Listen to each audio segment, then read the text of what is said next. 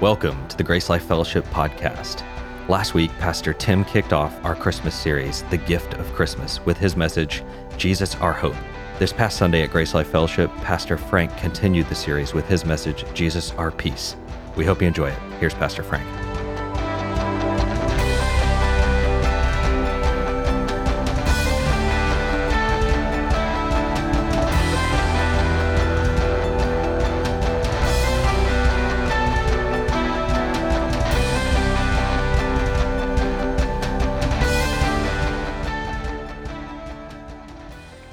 Gift of Christmas, Jesus, our peace. Peace. You know, we talk about it a lot, we sing about it, we long for it, pursuing it diligently. But it seems to me that very few people are actually able to lay hold of it. It seems very elusive for far too many of us. As I was contemplating that, I thought it would be a good idea to uh, establish a definition first that we could then build on. So, what did I do? Went to Wikipedia, of course. And this is what I found a definition of peace. Peace is a concept of societal friendship and harmony in the absence of hostility and violence. In a social sense, peace is commonly used to mean a lack of conflict, such as war, and freedom from fear of violence between individuals or groups. Throughout history, leaders have used peacemaking and diplomacy to establish a certain type of behavioral restraint that has resulted in the establishment of regional peace or economic growth through various forms of agreements or peace treaties. Such behavioral restraint has often resulted in the reduction of conflict, greater economic interactivity, and consequently substantial prosperity. Psychological peace such as peaceful thinking and emotions, is perhaps well less defined, yet often a necessary precursor to establishing behavioral peace. Peaceful behavior sometimes results from a peaceful inner disposition.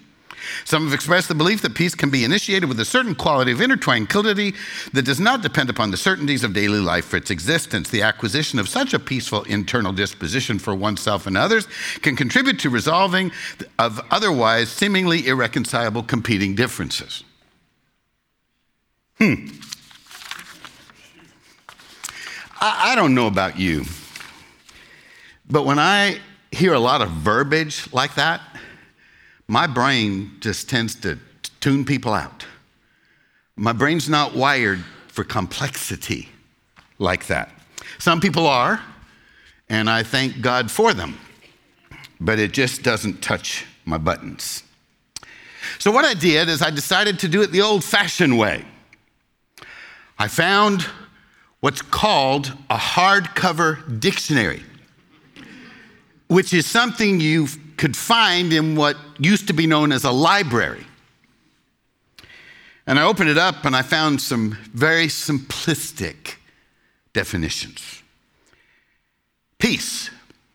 And the first word I found was tranquility,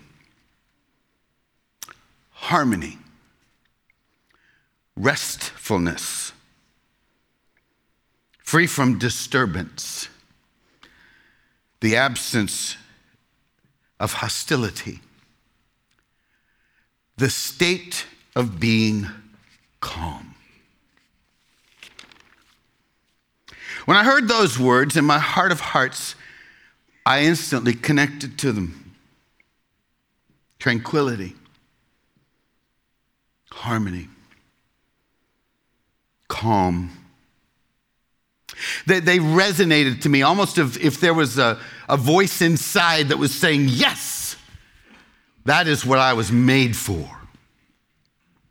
Maybe it's best summed up by that great modern theologian, Frank Costanza from Seinfeld. Serenity now, right? Serenity now. It's what we were made for. You know, I believe if we look at the early pages of Genesis, my friends, we can affirm that. When you read those first few chapters of Genesis, it's, it's almost striking to see the complete absence of any conflict, disharmony, division, or dissension. Now, some people would argue from that, well, you know, it's an argument from silence, but not really. There are clues in every one of those early chapters to tell us that this was normality for that garden. I think of in the very first chapter when God looked at what he had made and he said these things were good. Is that what he said? Or he said, very good. You move on into the second chapter and, and you find the man and the woman together, and they are defined as naked and unashamed. We need to own the emphasis that that negative prefix has. Unashamed. What does that mean? It means there was no shame. There was no sense of being wrong, no sense of being defected in any way. Also, the word naked, not an insignificant word.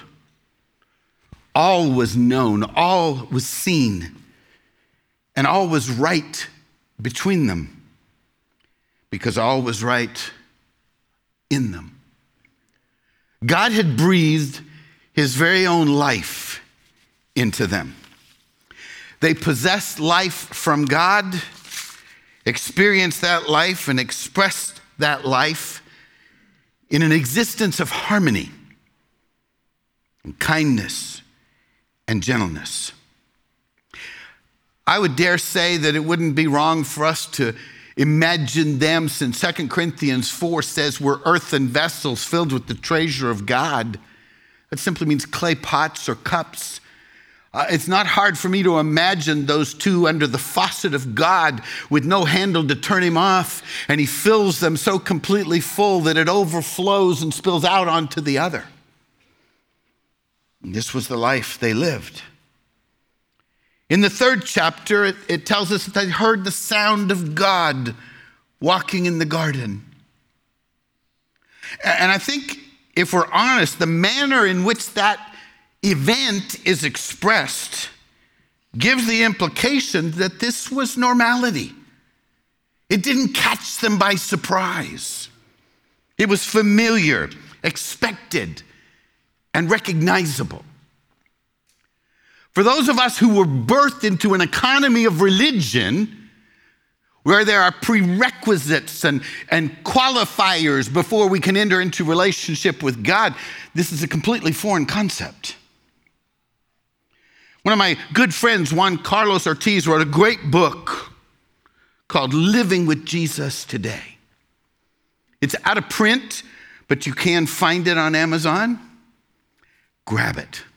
It's a great read. He's got a brilliant mind, but he writes in about a third grade English. I really like him. One of the chapters is Save Your Protocol for the President. No protocol with God. He said, We get the idea from our religious backgrounds that when Adam and Eve came walking in the garden, Adam was there working and Eve was cooking, and Adam Eve, I hear God coming. Quick, get on the organ, start playing All Hail the Power. And Juan, in his simplicity, says, That's not how I read the pages of Genesis. It's foreign to the pages of Genesis. There was intimacy that came from the love and the acceptance that was shared between all of them. And so Juan suggested it was more like, Hey, Eve, you're cooking dinner? What you cooking today? Vegetable soup. It's really good, Lord. Would you like to try some? Sure, Eve, that would be great.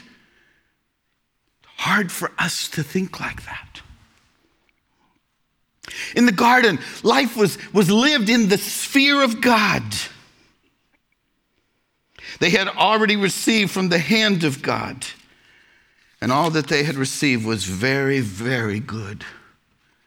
Peace reigned in the Garden of Eden. Harmony was experienced in the Garden of Eden. There was incredible intimacy between them and between them and their God. And I would suggest between them and the world around them, the biological world and the animals. No fear. There's no hint of fear.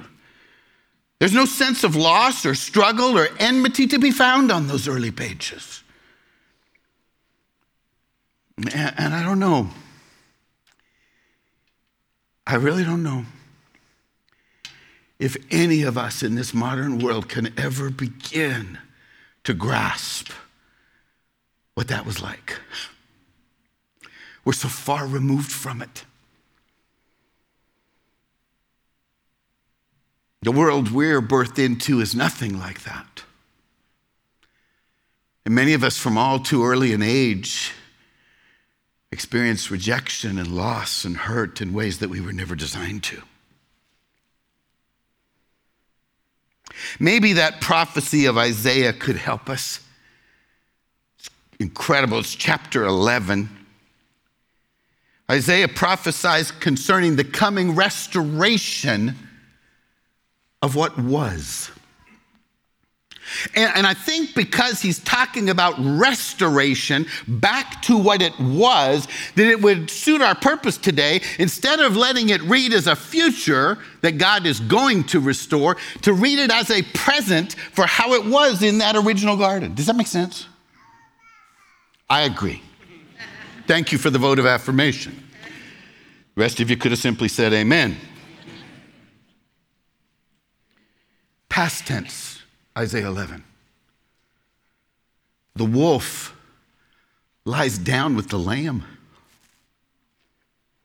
The leopard and the, and the baby goat and the calf and the lion and, and the yearling, they all lie down together. This, this world, if I could interject into it, is so safe that a little kid can lead them. The cow and the bear, they graze together. The lion eats straw right next to the oxen. And a little baby, that's what the Hebrew word means, a little baby plays by the hole of the cobra. And a toddler puts his hand in the den of the viper. They don't hurt, they don't destroy. For, there's the key word the basis, the reason, the cause of this harmony and peace. Listen to the language. The earth is full of the knowledge of God as the waters cover the sea. The entire world, if you will, drew breath from God. And because God is revealed in both Old and New Testaments as the God of peace, the entire world experienced the peace of God. Incredible. And then in an instant it was gone.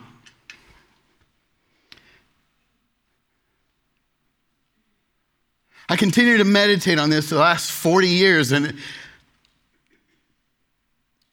it, it still just boggles my brain. To, to be living in this, this glorious life existence full of peace and love and, and fullness, somehow man gets tempted to try to find life in other than God. I, I don't understand that. I come close to understanding it when in my own life and I'm experiencing God, and yet in the midst of experiencing God, I can in an instant choose other than God too. Are, are, are you aware of doing that in your own life? And what does the church say? He sinned. He sinned.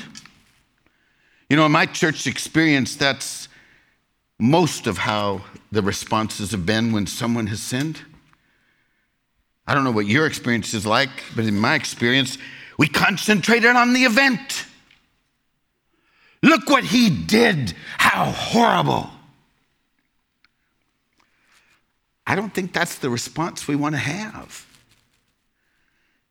Look, I'm a dad, and I had four kids, and they didn't always do it right. And when they disobeyed, my response was not to sit them down and shame them and guilt them with, How dare you transgress against the Almighty me? That wasn't my heart. Oh, I wasn't happy that they didn't obey, but had a much greater issue inside of me. It was the consequences of what they were going to have to experience because they disobeyed. That was the greater issue. And my suggestion to you is we didn't come up with that ourselves, we got that from God. He's not horrified, I don't believe, that we sinned against him. I think what puts horror in his heart is when he looks at this creation that was designed for love and peace and intimacy is now going to have to forfeit that and live in disharmony and disillusionment and frustration and loss and sorrow. He lost peace, man. He lost peace. He lost security. He lost his innocence. He lost his identity, his significant purpose. As one made in the image of God, he lost his sense of worth and value. He lost peace with God, but not only did he lose peace with God, he lost peace with his bride. He lost peace with the world around him. And enmity now reigns.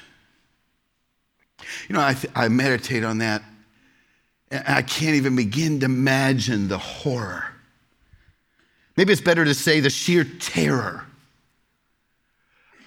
of having for the first time in your life to feel fear. See, you and I were birthed into a world of fear. We know what it's like from this high. We were birthed into a world of hostility and anxiety and pressure but Adam wasn't. He never felt it before, never felt anxiety. It must have rocked him to the core of his being.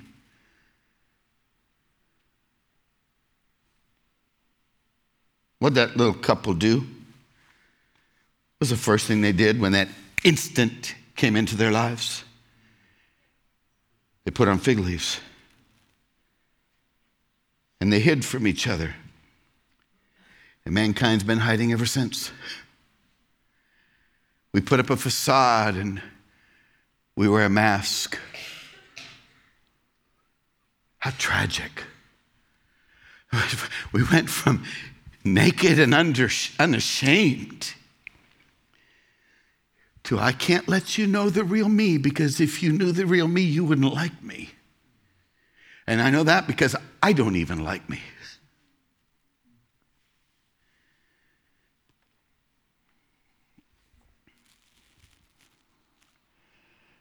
And then here comes God.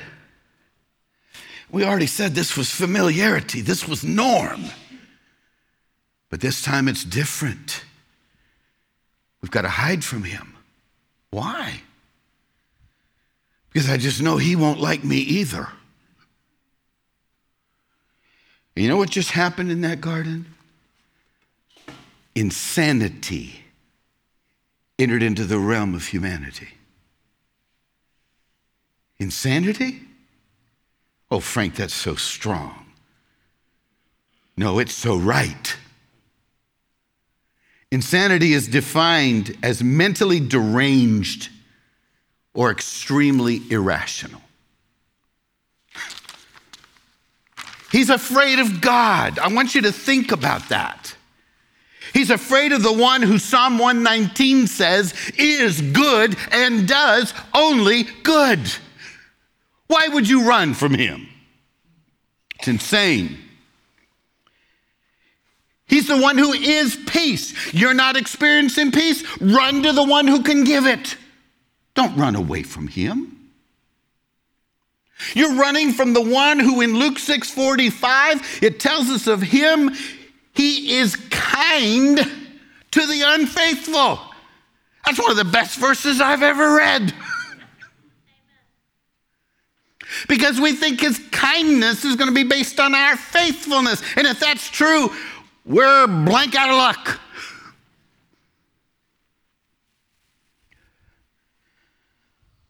We're running from the one who in Exodus 34 says his name to us. The Lord, the Lord God.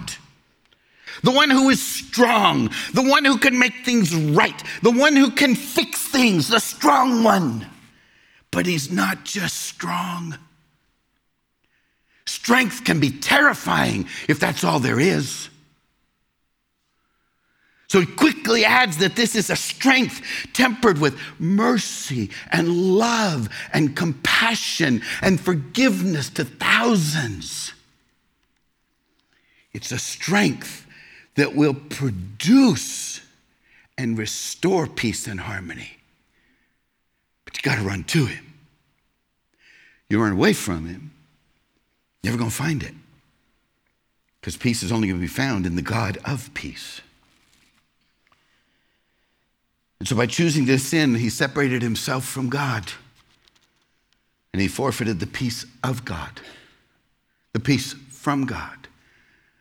And so now he's not safe anymore. And because he's not safe and she's not safe, relationships aren't safe. And the world we live in is no longer safe. And so the, very, the garden very quickly turns into a jungle. Instant enmity. It's probably the best way I could describe it. You've read it, haven't you? What have you done, Adam? Come on, son, come out of the bushes. Talk to me. What have you done? The woman and he blames her. And then in his arrogant pride, he blames God. It's your fault. You gave her to me. And you know, when I read those pages, I, I can't make sense of it. What's strange to me is she lets him get away with it.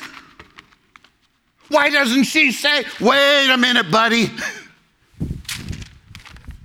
She doesn't do that.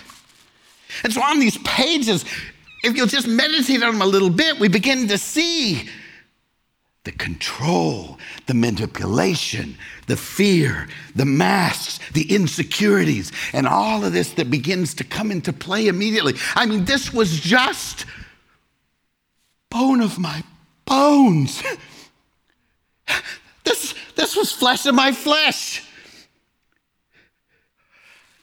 I'm Ish man. And when I saw her, she's like me, but she's not like me. And I'm really glad she's not like me.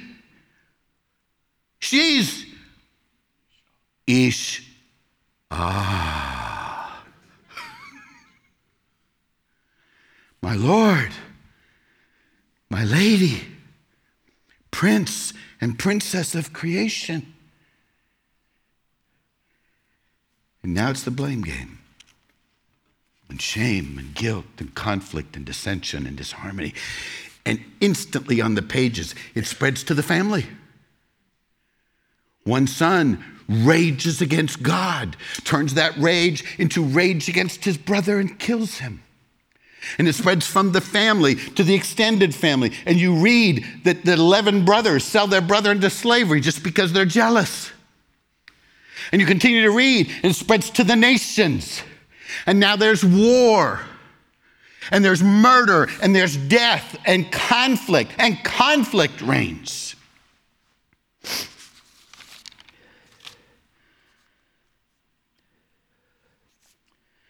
I would put it this way the peace that was has disintegrated into the disharmony that is.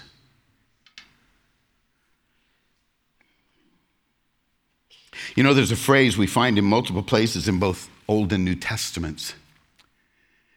It's a powerful phrase. Isaiah used it, Jeremiah, Ezekiel.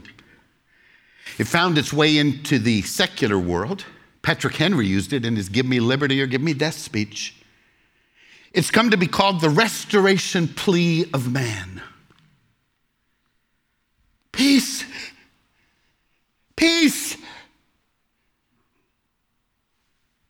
But there is no peace. We want it. We work for it. We strive for it. Cannot attain it by ourselves.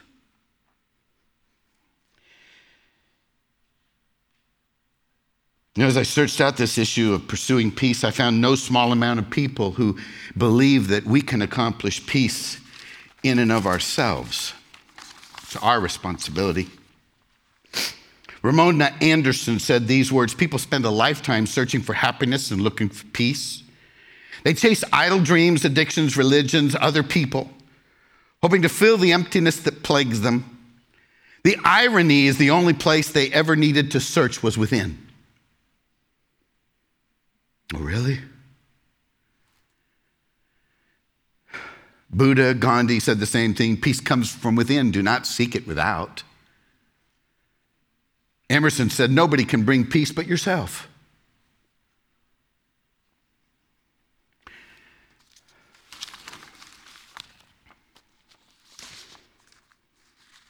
As I continued to search, I found others, and again, there were many of them who believe that government is the means by which we achieve peace. I would not want to argue with this man. I, you know, choose the hill you die on, pick your battles. I would not want to argue with this man, but I think in this case I'd have to. Albert Einstein said this Peace is not merely the absence of war, but the presence of justice, law, and order. In short, the government. So, government is that which can bring us peace. You ever study history? Treaty after treaty after treaty, League of Nations. What, what do we got now? We got NATO. We've, we've got United Nations, and, and war and death reigns all over the world. You know, I continue to study the book of Revelation, and I do intend to teach it one day. We're not ready yet. In my studies thus far, I've come to a somewhat firm conclusion in my heart that the beast of the book of Revelation is government. We were not designed to be governed by any man. We were designed to be governed by God alone. Government has only come about because of the total loss of life with God, and the flesh of man has to be restrained in order to provide some semblance of safety in the community.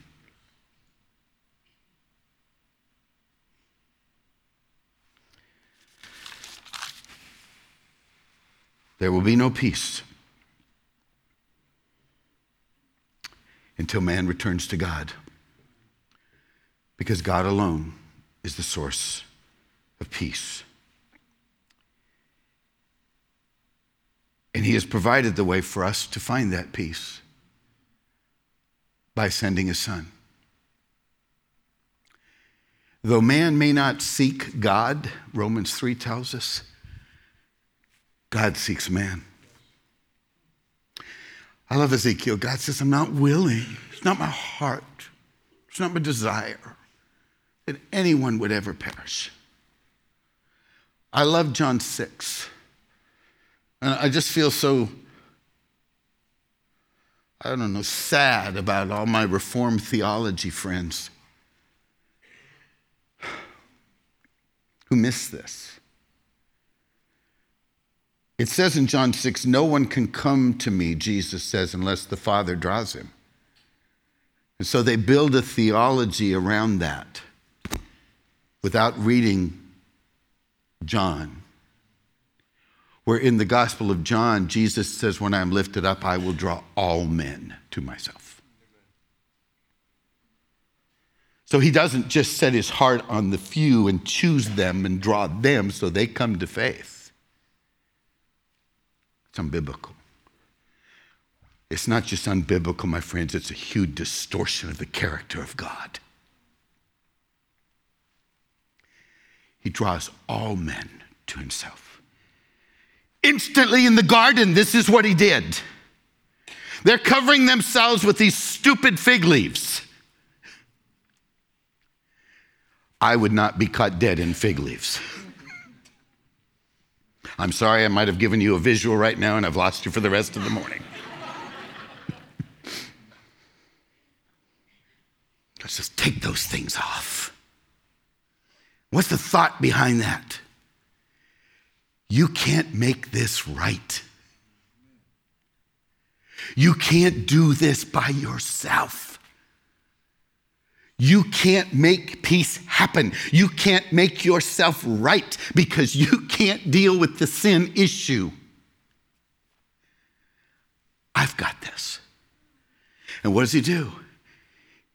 He sacrifices and provides them with the skin those bloody skins,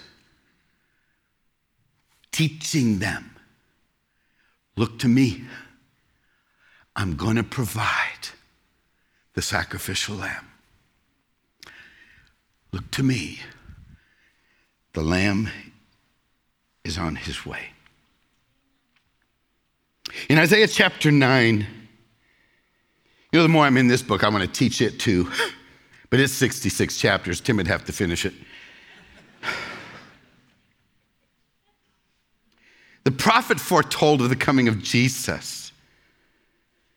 And this is what he said For unto us, child is born. Look at the language here. This is huge. And the government will be on his shoulders. will be restored back to the true governor. A governor that doesn't abuse its people. It's huge and he will be called the Wonderful Counselor, the Everlasting Father, the Prince of Peace. Oh, the greatness of his government. Look at the words and peace. To his peace, there will be no end. It'll be over and it will be ours. He will reign over his kingdom, establishing it and upholding it with justice and righteousness from that time on and forever. The zeal of the Lord Almighty will accomplish this. In Romans chapter 5, verse 8, God commended his love towards us. While we were yet sinners, lost Ephesians 2 children of wrath by nature, incapable of, of doing anything to make it right. While we, he later says, enemies of him, he reconciled us, restored us to him by the death of his son. Therefore, Romans 5 1 declares, having been justified by faith, present tense, possessive. We have peace with God. We don't have to beg for peace from God, gang, for peace with God. We have it. The sin barrier that separates us from Him is removed completely and forever. We now have total access to God, and I think more importantly, God finally has total access to us to finally be to us what we always wanted him to be, but he couldn't be because sin separated us from him. And so now he can offer himself. Remember that great announcement God made to the angels, to the shepherds through the angel? What did he say? First words out of the angel's mouth do not be afraid. You know, there's no, no peace wherever there's any fear. I bring you good news, glad tidings, joy, and peace from God. Wonderful. He is our peace. And because He's our peace, there's no need for us to be anxious anymore. The great creed of Philippians fear not, for I am with you. Isaiah 41 I will strengthen you, I will help you, I will hold you with my righteous right hand. You know, as I get older and my hands get weaker, I kind of like that. Psalm 21 The Lord is my light and my salvation. Whom shall I fear? He, he casts back the darkness. And I trust you know the darkness can be terrifying. His perfect love, 1 John 4, has cast out all fear. And now, Philippians 4, the peace of God, which surpasses understanding, guards our hearts and our minds. And so, Ephesians 6 says, Put on that armor. Put on the shoes of peace. Oh, that's not good enough. We're talking about armor. We're talking about armor in a historical context. The historical context is the legions of Rome. And one of the things that the legions of Rome had that other people didn't have, they had sandals with nails in them. So when it says stand firm in battle, they stood secure. Mm, good picture. Stand secure in the peace that our God has given us in Jesus Christ. We now may not feel right, but we are. We may feel guilty and shameful, they are false feelings. They are not aligned with the truth. We bear no guilt. We bear no shame. We have become a new creation, made righteous with the very righteousness of Jesus Christ. So completely, the Colossians chapter 2 says it. Unfortunately, so many men will not teach it. We stand perfect in Him. Amazing. That's amazing. Not only that, because that's true, we can now have peace with ourselves. We can look in the mirror and not have to detest ourselves anymore. Even when we fail, I look in the mirror, I, I just did a stupid thing, Lord. That doesn't make me stupid. I like that. Lord, I feel really guilty and ashamed. It's not the truth, it's not who I am. A little Lauren Daigle song. You say? You heard it? Hope you have. My feelings, my thoughts say one thing, but God says another, and it comes down to who you're going to believe. I feel so alone. He says, I belong to Him.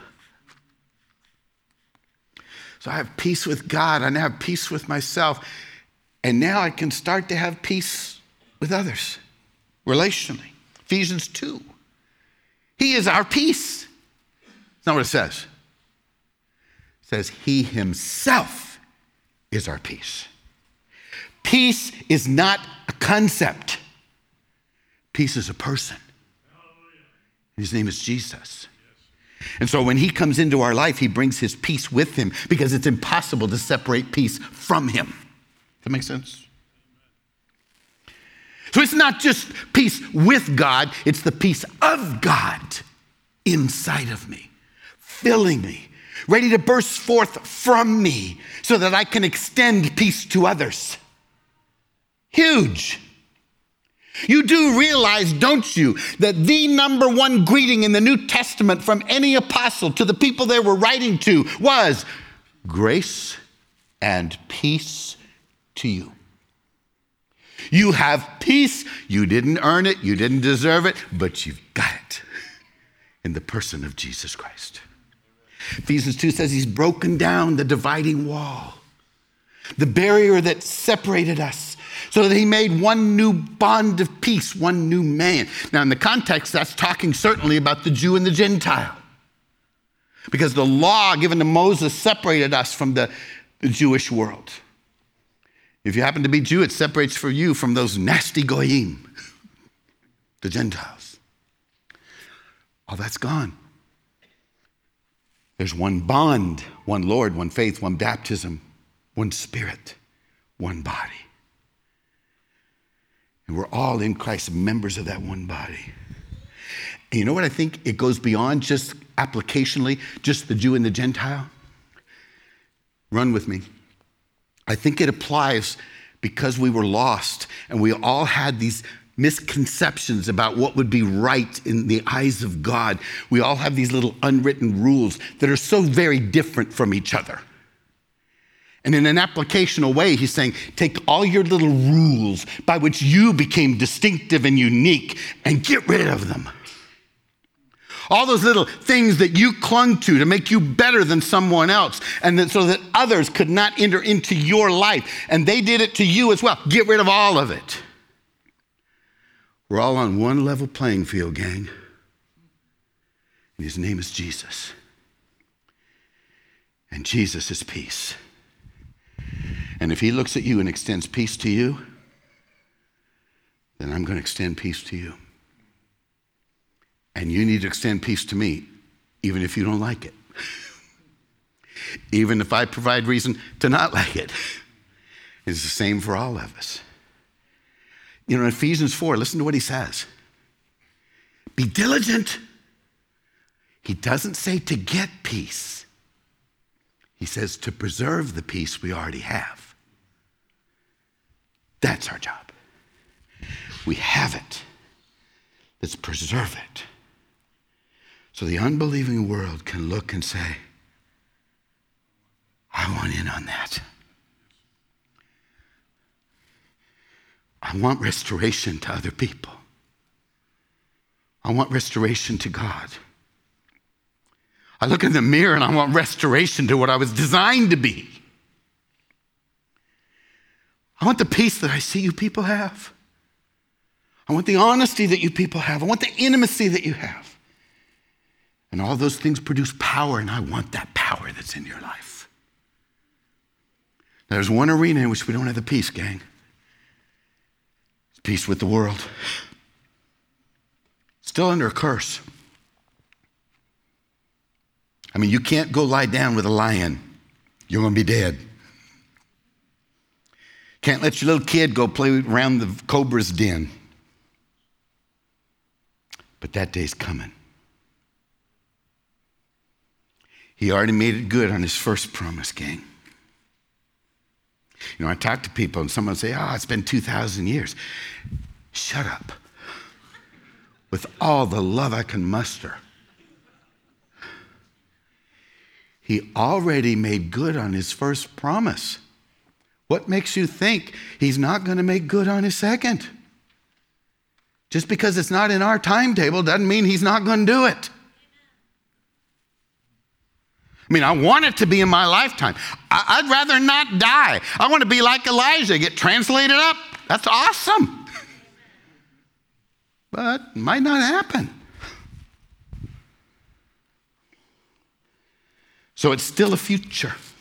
And so I want to read to you the future as we finish.